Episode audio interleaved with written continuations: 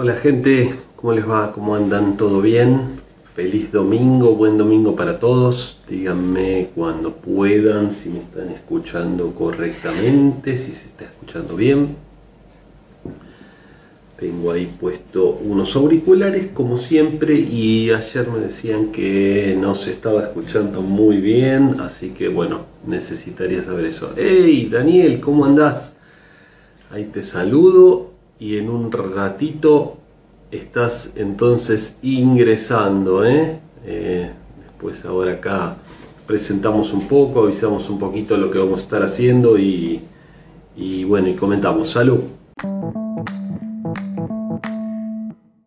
En este resumen 3, en este resumen de la semana 3, digamos de, de salud con Tala, vamos a estar hablando de lo que estuvimos viendo en esta semana y vamos a tener una visita y nos va a estar eh, hablando un amigo, eh, Daniel, desde Barcelona y nos va a contar un poquito cómo es la, realidad allá, lo que está pasando allá, acá que, están por iniciar las clases nuevamente, que se está hablando del tema, saben que ahí estoy tratando de saludar, pero no puedo saludar a algunas personas, no sé qué le pasa a este teléfono, está medio muerto.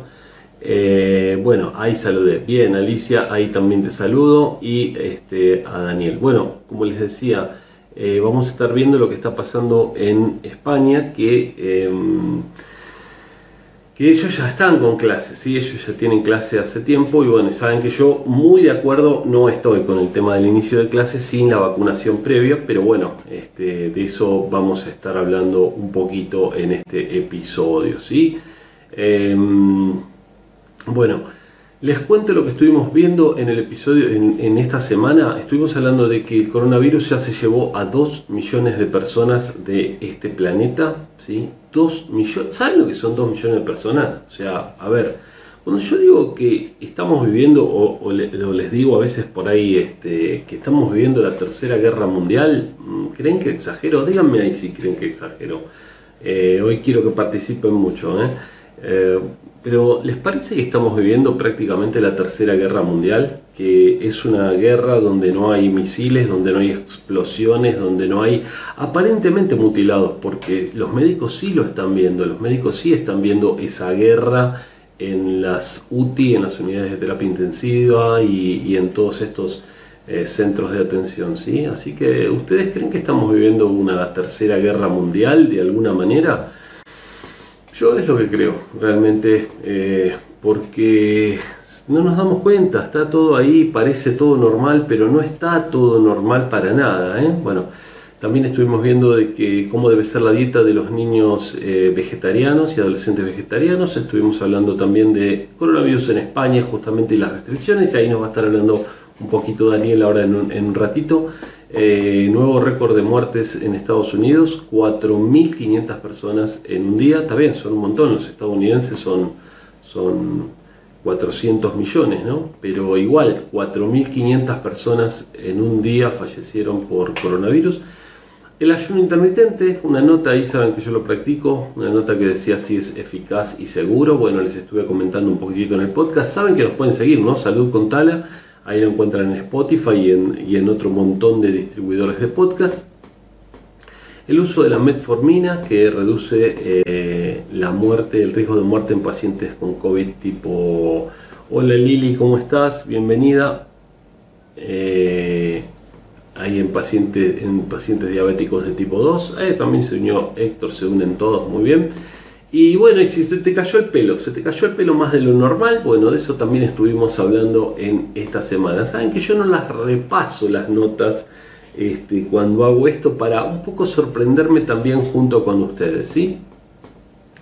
Pero, ¿qué hacemos? ¿Les parece que ahí, cómo, cómo estás? Daniel, decime si estás con un poquito de tiempo, puedes esperar un poquito, o este, si no, ya vamos directamente con vos, como, como vos prefieras.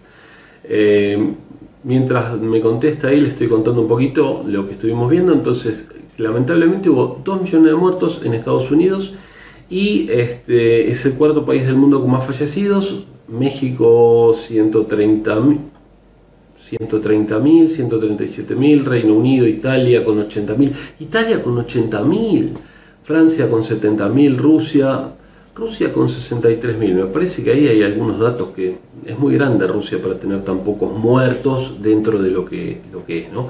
España con 53.000. Bueno, y eso es lo que les decía un poco la que me parece un poco increíble también que en España empezó antes. Ah, ya quiero hablar con Daniel a ver qué nos cuenta. Pero mm, como Argentina, siendo un país muchísimo más pobre, eh, tiene menos cantidad de muertos que España, que es un país muchísimo más rico y tiene muchísimos más recursos, ¿no? Así que, bueno, este, eh, todo, todo un tema. Eh, Saben que, que, esto lo hacemos así la primera vez con, con, Daniel, ¿no? Estuvimos hablando un poco antes y mm, la verdad no sé cómo sumarte, Daniel, a la charla. Si querés, probá si tenés algo ahí para para meterte porque no sé cómo agregarte. Eh, creo que tenés que solicitarlo, tal vez te puedo, te puedo sumar yo, pero la verdad que no lo sé. Así que va a ser lo más cómodo si, si vos me lo solicitas y yo por supuesto con gusto acepto. Mientras les voy contando eh, que en otro episodio estuvimos hablando de cómo debe ser la dieta eh, en niños y adolescentes veganos.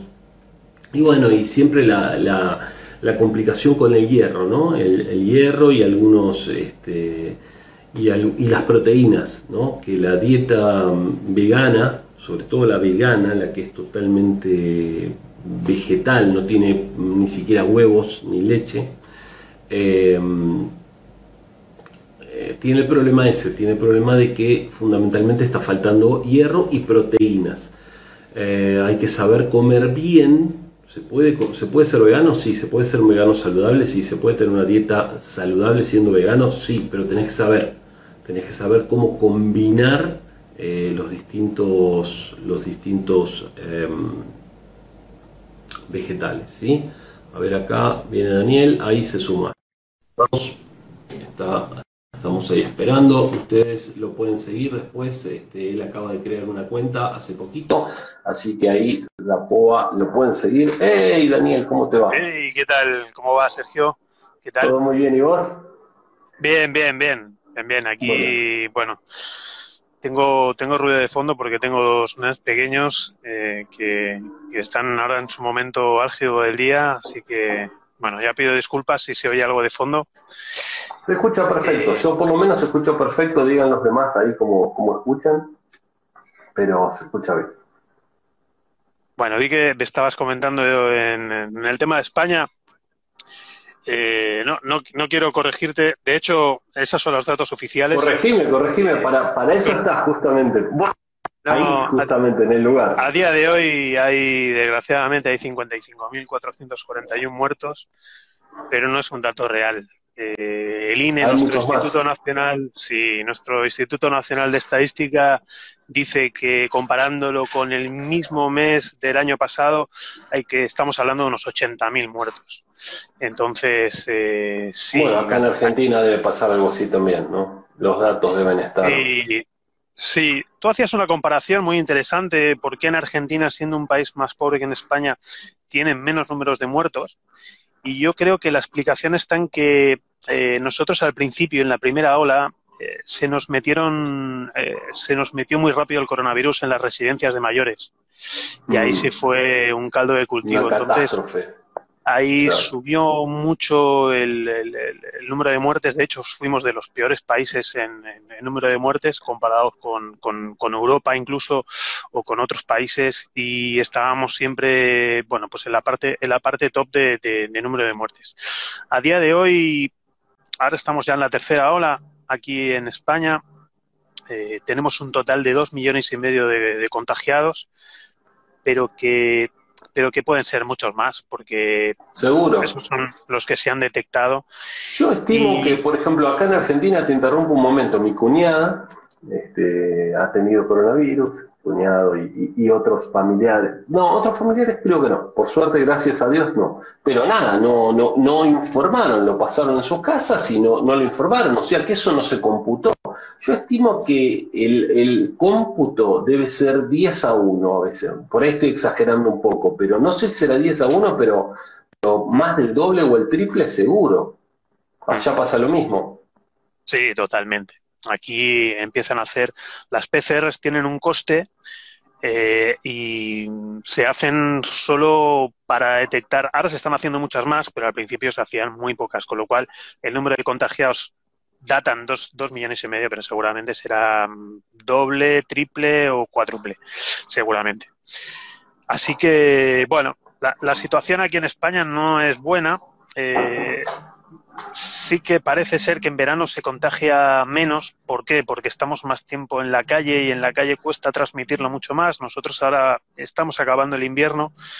Hemos pasado por, por mucho frío estos días, eh, nevadas eh, muy, muy, muy fuertes de las que no estamos acostumbrados y eso ha hecho que, tengamos que estar mucho tiempo en lugares cerrados y ahí el virus pues se transmite mucho más. ¿no? Entonces, bueno, nosotros ahora estamos, eh, parece ser que estamos en el pico de la tercera ola, pero claro, estamos con 16.000 contagios diarios eh, y, un, y, del orden de 400 eh, muertes aproximadamente, una media de 400, 400 y pico muertes diarias. Con una población similar a la Argentina. Sí, nosotros somos unos 46, 47 millones de habitantes. Más o menos acá, 45, pero estamos más o menos ahí. Sí, no, más o menos. Eh, fíjate la diferencia entre esta tercera ola y la primera. En la primera ola llegamos a topar el, orden de, las mil muertes diarias, por lo que te decía. Claro, mil, mil y pico. Por, las residencias geriátricas, claro. Correcto. Ahora estamos en el, tip, el, tope eh, de esta tercera ola. Estamos teniendo más contagios porque se están detectando, se están haciendo más pruebas PCR, pero estamos teniendo menor número de muertes.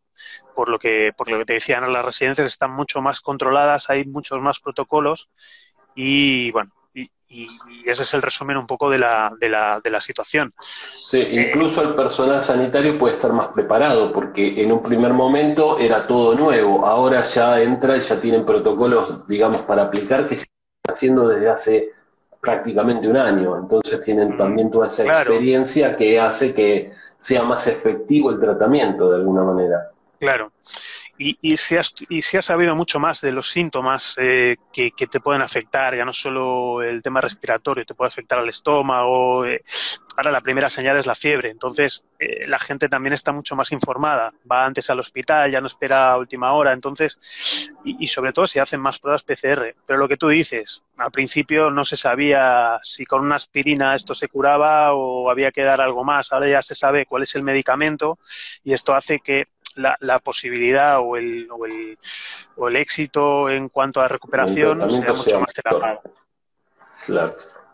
Está bien. Y te, te, pregunto, no sé si querías decir algo puntualmente, algo más, pero lo que te quería preguntar es un poquito por el, por el colegio y después, bueno, ahí la gente que nos diga, quieren que Daniel esté en cada episodio, lo tienen que decir, tienen que participar, pero estoy seguro de que sí. Eh, Contanos si querías agregar algo más, decirnos algo de eso, y si no, con, cómo es el tema del cole allá, cómo es el tema del colegio, eh, que sé que están, que me estuviste comentando un poco el otro día, y bueno, seguramente van a aplicar algo parecido acá. Bueno, el colegio fue un tema debatido. Eh, el colegio en la primera ola, fíjate que, fue controvertido porque fue lo primero que cerró. Nosotros somos un país de muchos bares eh, y restaurantes pero lo que primero cerró fueron los colegios. Y esto fue muy criticado porque Europa hizo todo lo contrario. Cerró antes bares y restaurantes, discotecas, boliches, eh, etcétera, y dejó para el último los colegios. Y aquí lo hicimos al revés. Y entonces fue muy criticado. Entonces, en la segunda, en la segunda ola no, porque nos cogió, nos, nos, nos eh, agarró a nosotros en, en, eh, en, la época de verano, que los colegios estaban cerrados, pero en esta tercera ola, los colegios van a ser los últimos que cierren han sido bueno, van a ser los últimos que cierren. Y es un tema que a día de hoy, a día de hoy, tú y yo hablamos el viernes, pero a día de hoy está siendo debatido. ¿Por qué? Porque Francia, Alemania, eh, Reino, Unido están cerrando colegios por prudencia, por el principio de prudencia europeo, están cerrando colegios porque el beneficio eh, a, que cierren es mayor que el, que el riesgo que puede, que puede suponer, ¿no? Eso es lo que yo entiendo desde el primer momento. Para mí, si no tenés vacuna, te lo llevas a tu casa. Los chicos se curan, los mm. chicos, pero a ver, y acá dije el otro día algo que seguramente va a ser polémico también en el, en el podcast. Eh, no sabemos si el que se contagió coronavirus, soy prudente, y lo digo como una hipótesis, ¿eh? como una formación científica, y digo, bueno, planteo esa hipótesis. Sabemos si la persona que se contagió coronavirus va a vivir 20 años menos. No lo sabemos porque no sabemos exactamente cómo daña los pulmones, cómo daña el corazón, cómo daña el sistema circulatorio o el sistema nervioso. No lo sabemos. Entonces es un riesgo muy alto. Es un riesgo muy alto por perder seis meses más de clase o a lo sumo, a lo sumo, no creo que así sea, un año más. Y sí que es algo terrible, pero como decía al principio de este, de este episodio, yo pienso que estamos viviendo la Tercera Guerra Mundial, de alguna manera, una guerra invisible, pero una guerra que está, eh, lo vemos con la cantidad de muertos, lo vemos con la cantidad de muertos y la cantidad de daño económico, como sucede en las guerras.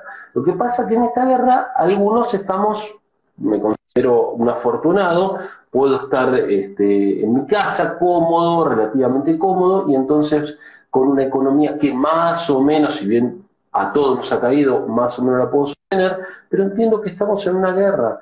Y, entonces mandar a los chicos al colegio y que puedan traer el virus a su casa y contagiar al resto de su familia, incluso puede haber mayores, me parece algo que a mí, a mí me parece que no, no va. Bueno, aquí hay, aquí hay muchas, aquí hay muchas cosas, ¿no? Eh, ya te digo que en España específicamente eh, se quiere hacer así para no volver a cometer el error de la primera ola, ¿no? Y ser un poco eh, a nivel a nivel social un poco, hostia, el país que, primero cerró los colegios antes que los bares. Entonces por, por eso, ahora es una cuestión muy política suena eso, ¿no? Una cosa muy política. Porque a ver, oh, cerramos primero el colegio que los bares. Eh, suena como muy político y se entiende y es un golpe duro porque decís a este gobierno le importan más los bares que los colegios. entiendo que para la oposición, no conozco mucho eh, cómo está dividida la, política en España, pero me imagino que debe ser algo bipartidista también como, como sucede acá en Argentina, ¿no?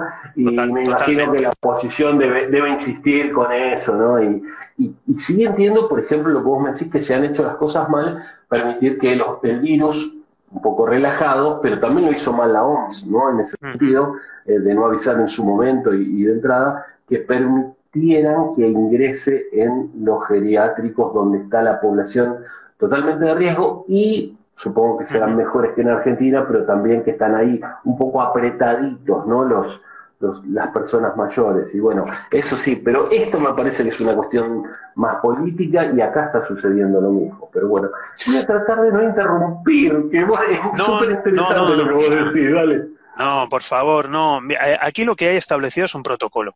Un protocolo para qué hacer en esos casos en los que hay contagios. Y, la realidad es que el gobierno aquí de Cataluña, porque bueno, aquí en España estamos divididos en, tenemos 17 comunidades autónomas, eh, que es eh, más o menos como las provincias de, de allí de Argentina, eh, cada, cada comunidad autónoma tiene su propia jurisdicción, ¿no? El Ministerio de Sanidad ha derivado, ha, designado las competencias a cada uno y entonces en cada comunidad autónoma se está haciendo algo diferente. En Cataluña, que es donde estoy yo, en Barcelona, eh, lo que se está haciendo, hay, hay, establecido un protocolo y el gobierno de la Generalitat lo que está haciendo es, está dejando los colegios abiertos. ¿Por qué? Porque analizando un poco eh, la incidencia del virus en los colegios, está viendo que eh, tan solo el 3,75% de los alumnos están confinados en casa. Entonces, el número, la incidencia está siendo muy pequeña, ¿no? El, protocolo del que, te, del que te hablaba, yo, por ejemplo, llevo a mis dos nenes al cole, eh, el colegio da la casualidad que tiene eh, siete entradas y entonces pues si antes eh, entraban todos por la, por la misma puerta, pues ahora se reparten en grupos y en horario. El horario es totalmente escalado. Eh, dependiendo qué grupo en cada, cada clase hay aquí en vez de salita de, de 3, salita de 4 y tal, aquí es P4, P5, P, bueno, hasta P5 llega, eh, en, sexto, en, P6, lo que sería P6 empieza la primaria, como, como allá, eh, lo que hay, hay cuatro grupos por cada por cada curso. Entonces eh, claro son muchos alumnos. Y los tienen ¿De, cuántos son más o menos los grupos 25. Lo máximo que cifra la Generalitat es 25. Mi hijo, de hecho, 25 yo dividido 6, en este caso, dividido 5, dividido 6. O sea, que son grupitos de 5 o 6, eh, la burbuja, digamos. No, no, no, no. Son 25 por clase y son 4 clases por, por, por curso, digamos.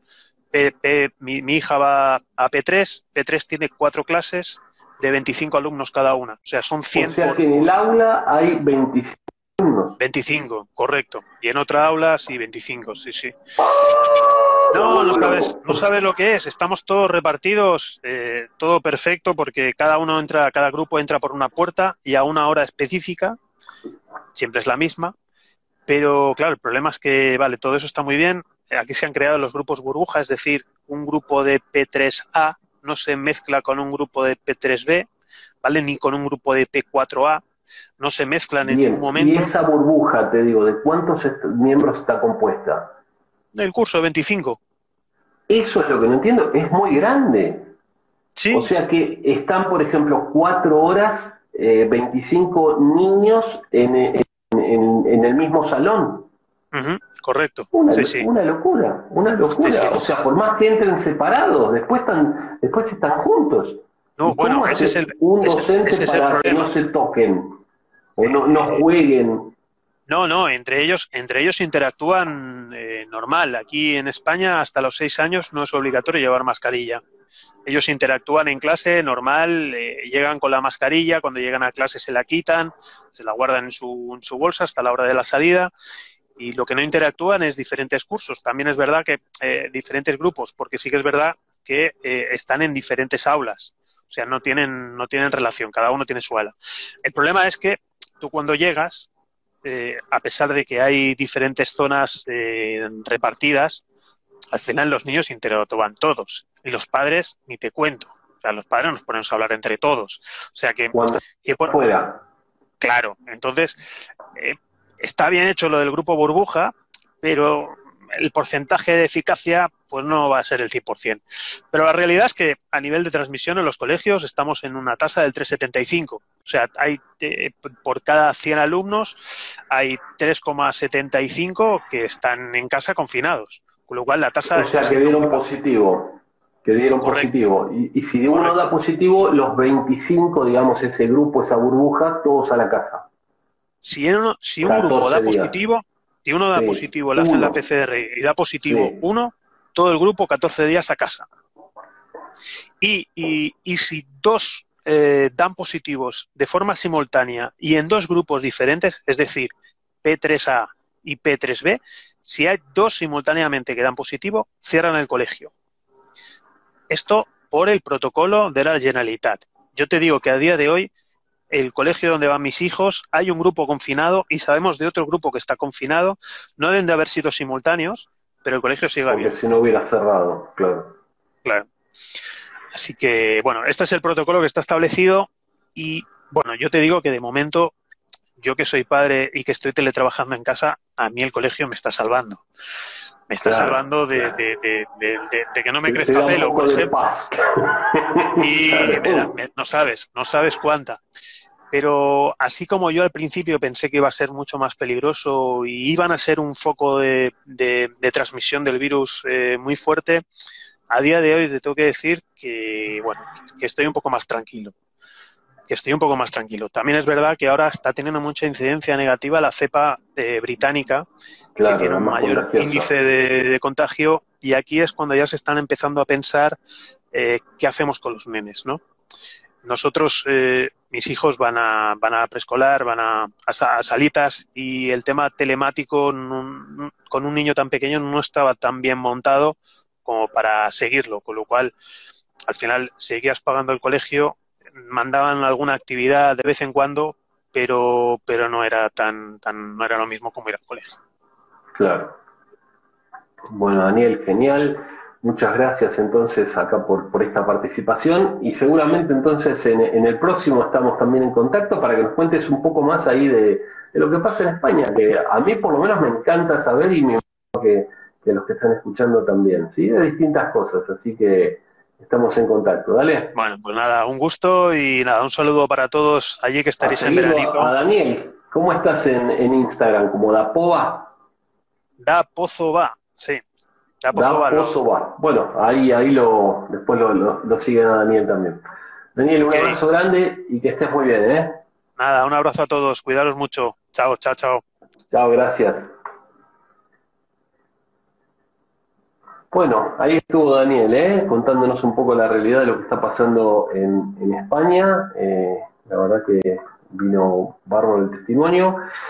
Pero como yo quiero saber qué opinan ustedes de lo que pasa en, en, los colegios. ¿Qué, ¿Qué, les parece a ustedes que, que, habría que hacer con los colegios? Ya mi opinión la conocen, pero yo entiendo también que acá tendría que haber alguien que diga, no, no, vos estás equivocado, porque yo ya lo sé, ya lo estoy hablando en el podcast. No es lo mismo, no es lo mismo la situación de un chico de clase media o de clase media alta o de clase media baja, digamos, pero que puede estar en su casa, que tiene su habitación, que aunque tenga su habitación compartida con un hermanito, que tiene su computadora, tiene su conexión a internet, bueno, eso es una cosa y que tiene el plato de comida garantizado, que el chico que está en un barrio marginal, que son ocho hermanitos en la misma pieza, que computadora olvídate, que tienen un celular con, no tienen wifi y tienen que estar con datos para todo. Bueno, obviamente las realidades son diferentes. Por eso digo que eh, para mí tendrían que permitir en todo caso, la, la opción no, no, debería ser obligatorio. Daniel ahora no lo dijo en este momento, pero me contaba el otro día, cuando hablamos el viernes, que es obligatorio ir al colegio. Es obligatorio. O sea, no vas al colegio, quedas libre. O sea, como faltaste, te ponen la falta, ¿sí? Eh, y eso me parece una locura, porque una cosa es que te dejen elegir en todo caso. Mira, acá tenés el colegio y seguís teniendo la modalidad online o esta cuestión obligatoria no, tenés que venir al colegio o quedas libre, repetís. Me parece una, a mí, me parece una locura.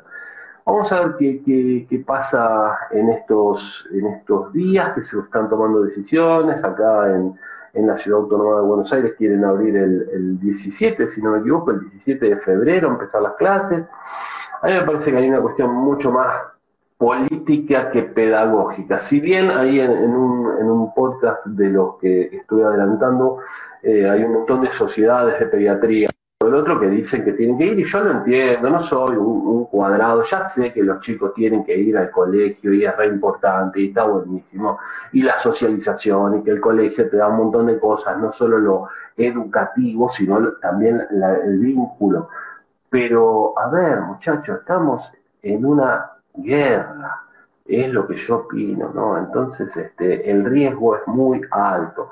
Bueno, nada, eh, repasando un poquito más lo que estuvimos viendo en la semana, hablando de esto de la dieta ovo vegetariana, que entonces si, si te vas a, darle a tus chicos esa, ese tipo de dieta, tenés que saber comer muy bien.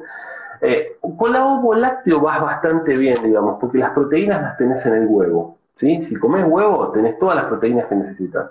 Ahora, el hierro está un poquito más complicado, por ahí necesitas un suplemento de hierro, ¿sí? Para la ovo lácteo vegetariana. Ahora, para la vegana está complicado. Tenés que saber comer muy bien, y sobre todo los niños, porque los niños están creciendo, entonces necesitan eh, nutrientes extra, aportes extra, el calcio y demás, así que bueno, justamente en, otro de los episodios estuve hablando de, esto de, España, que acá Daniel un poco me, me, corregía y decía que el valor era mucho mayor en realidad, un poco como lo que pasa en la Argentina, entiendo, ¿no? Este, se informa un valor, pero no todos los casos terminan contabilizados, ¿sí? A ustedes les habrá pasado tener algún algún pariente o, o, algo que este, no, no... Hola Tomás, ¿cómo andás?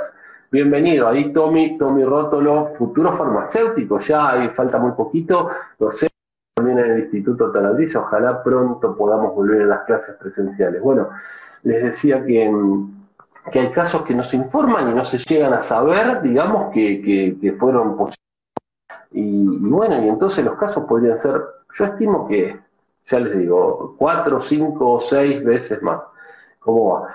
Eh, bien, eh, ¿de qué más estuvimos hablando esta semana? Bueno, récord de muerte en Estados Unidos, ya lo dijimos, 4.500 personas en un día, una locura. Y bueno, a ver esto del ayuno intermitente, si es eficaz, escúchenlo, saben que nosotros damos un... Eh, Lili dice ahí que conoce gente que probablemente no, no informó, al no estar internado además, no se contabiliza, ¿sí?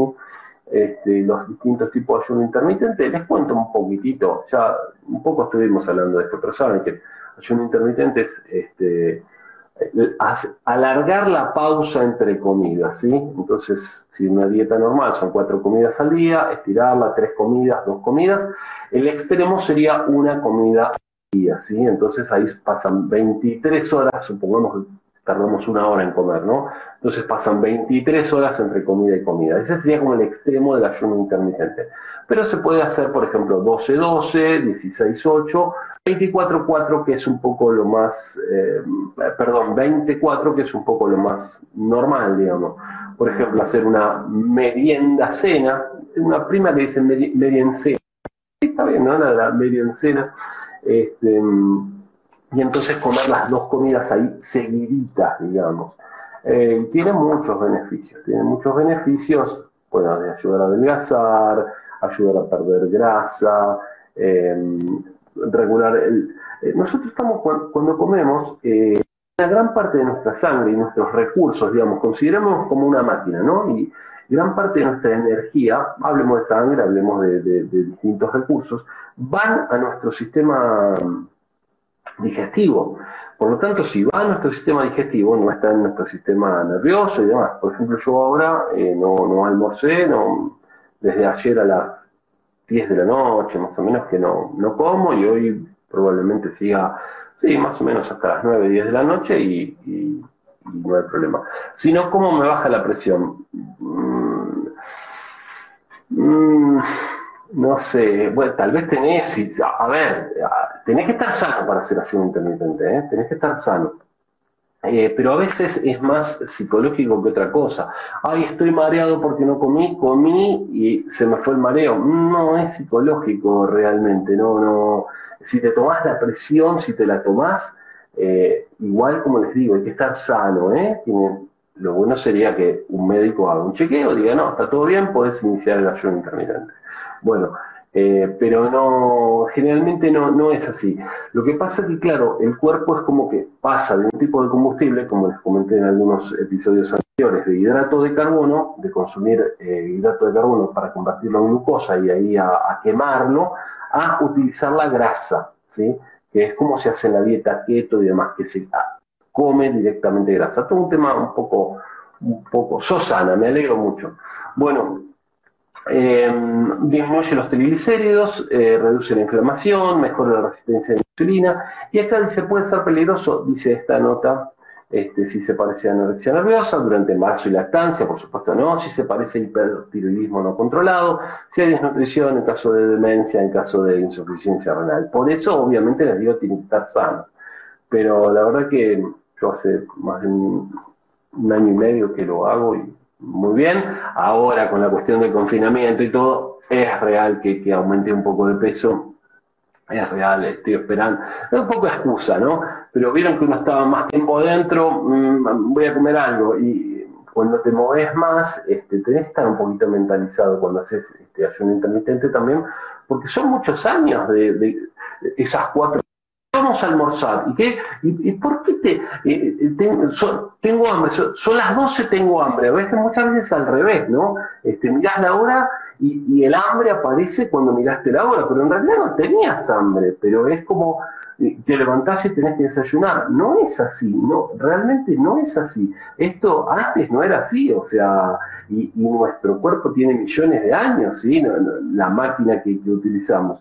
Así que así como los animales que comen un día, ¿eh? un león por ejemplo, come tal vez está dos o tres días sin comer hasta que vuelve a cazar otro antílope, digamos, y se lo, y se lo come. Bueno, el ser humano es un poco eso, si bien eh, somos omnívoros, tenemos este tenemos eh, la capacidad, según el, largo de nuestro sistema digestivo, de comer tanto animales como vegetales, este, somos bastante carnívoros, si bien por elección vos podés este, ser vegetariano o vegano, pero, nuestro sistema digestivo está hecho para comer carne, ¿sí? Eh, carne y verduras, las dos cosas. Por eso somos omnívoros, comemos de todo.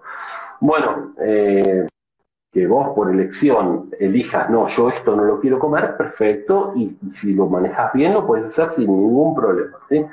Bueno, para ir cerrando, el uso de metformina, ya lo hablamos en otros episodios, reduce eh, en pacientes con diabetes de tipo 2, reduce el riesgo de muerte por COVID grave. Importante la metformina, los chinos dicen ahí como la medicina milagrosa. Eh, bueno, eh, pero se comprueba, esto es lo que les decía un poco en, el podcast, se va comprobando, porque en un momento también se habló de la cloroquina como la solución a la COVID. De ahí Daniel comentaba hace un ratito el medicamento para, para la COVID. En realidad no hay un medicamento, ¿sí?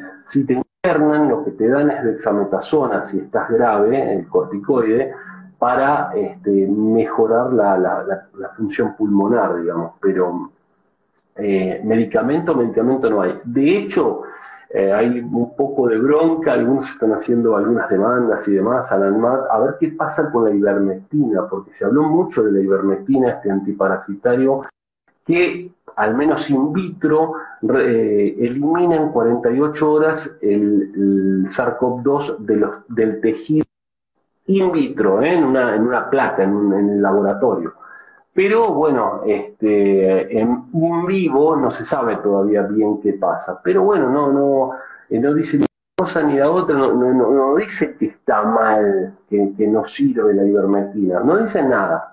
Dióxido de cloro, mal, desastre, lavandina, no sirve, eso sí, ya está. ¿Y la ivermectina qué pasa con los estudios? Porque hay muchos estudios que prueban que que, da buenos resultados, ¿sí? Así que bueno, ahí hay un poco de, bronca con la ivermectina, lo vamos a estar hablando en próximos episodios. Y por último, para cerrar, ¿se te cayó más el pelo? Bueno, ¿qué pasó con el pelo? Honestamente, no me acuerdo, no me acuerdo de este episodio. Vamos a ojearlo un poco. ¿Notaste que el pelo se te cayó más de lo normal? ¿Caídas transitorias? Sí, supongo que noticia buena caída que es reversible. ¿Qué tendría que ver esto? Con Mecanismo, ah, mecanismo de protección, sí me acuerdo, ahora me acuerdo, ahora que lo empecé a ojear. El cuerpo, ante situaciones de estrés, vieron lo que les contaba recién un poco de la energía y lo que, por ejemplo, cuando vamos a comer, como la energía, la sangre y demás, los recursos, llamémosle, se van al eh, sistema digestivo. Bueno, cuando tenemos situaciones de estrés, el, el organismo saca recursos de lugares menos importantes lugares más importantes. Y un lugar no importante, por ejemplo, es el folículo piloso. Y entonces por eso, ante situaciones de estrés y demás, se te puede empezar a caer el cabello. Pero en ese caso, si es por estrés, eh, después lo, puedes recuperar. Así que bueno, igual habla un poco de trasplantes capilares y, demás la, el episodio. Así que bueno, Ahí este, esto fue lo que estuvimos hablando en esta semana. La semana que viene, o sea, en esta que está iniciando, vamos a estar hablando de este, un poco de esto, sí, del, oxímetro de pulso, ¿eh? que ahí este, Claudio Reyes, un, conductor de, un programa conocido de dominio digital, eh, padeció COVID y eso un poco parece que le salvó la vida. Y bueno, vamos a estar hablando en esta semana, les adelanto un poco, está bueno tener un oxímetro de pulso porque vos te controlas y ves cómo está tu, saturómetro también se llama, cómo está tu, tu saturación de oxígeno. Entonces, por ejemplo, si tenés COVID positivo, está cayendo tu nivel de oxígeno en sangre, es decir, vos estás respirando normal, pero ese oxígeno no está llegando a tu sangre, porque bueno, porque en los pulmones están cubiertos de eh, líquido y no permiten que pase el oxígeno a la sangre. Y entonces eso es muy peligroso. Eso es lo que sucede en la neumonía, ¿no? Que va asociada al COVID grave. Bueno, entonces teniendo un saturómetro, vos podés mirar, ves si está cayendo. Igual lo voy a hablar en la semana un poco, un poco más. ¿eh? Pero bueno, eh, vas viendo si se cae tu tu PCO2, tu, presión parcial de oxígeno, tu saturación de oxígeno, y entonces, bueno, eh, médico e internación, si cae, por ejemplo, por debajo de 90, ¿eh? lo, habitual es que esté por, por encima de 95, hay que empezar a preocuparse si está por debajo de 93 la saturación. Bueno, este, gente, gracias por estar ahí, gracias por escuchar difundan este podcast con, otras personas, saben que nos encuentran como Salud con Tala, googlean eso y ahí nos encuentran en Spotify, Google Podcast, Apple Podcast, Evox y muchos más lugares. Estuve poniendo recién un montón de avisos clasificados en el grupo Bolsa de Trabajo Instituto Talardi. ¿sí? Súmense también ahí en el grupo en Facebook. los invito a que se sumen, que todas las semanas, dos veces por semana, avisos clasificados que encuentro por un montón de lugares y a mucha gente le vienen muy bien. Si no encuentran el grupo, escríbanme por acá, paso directamente el enlace por, por el.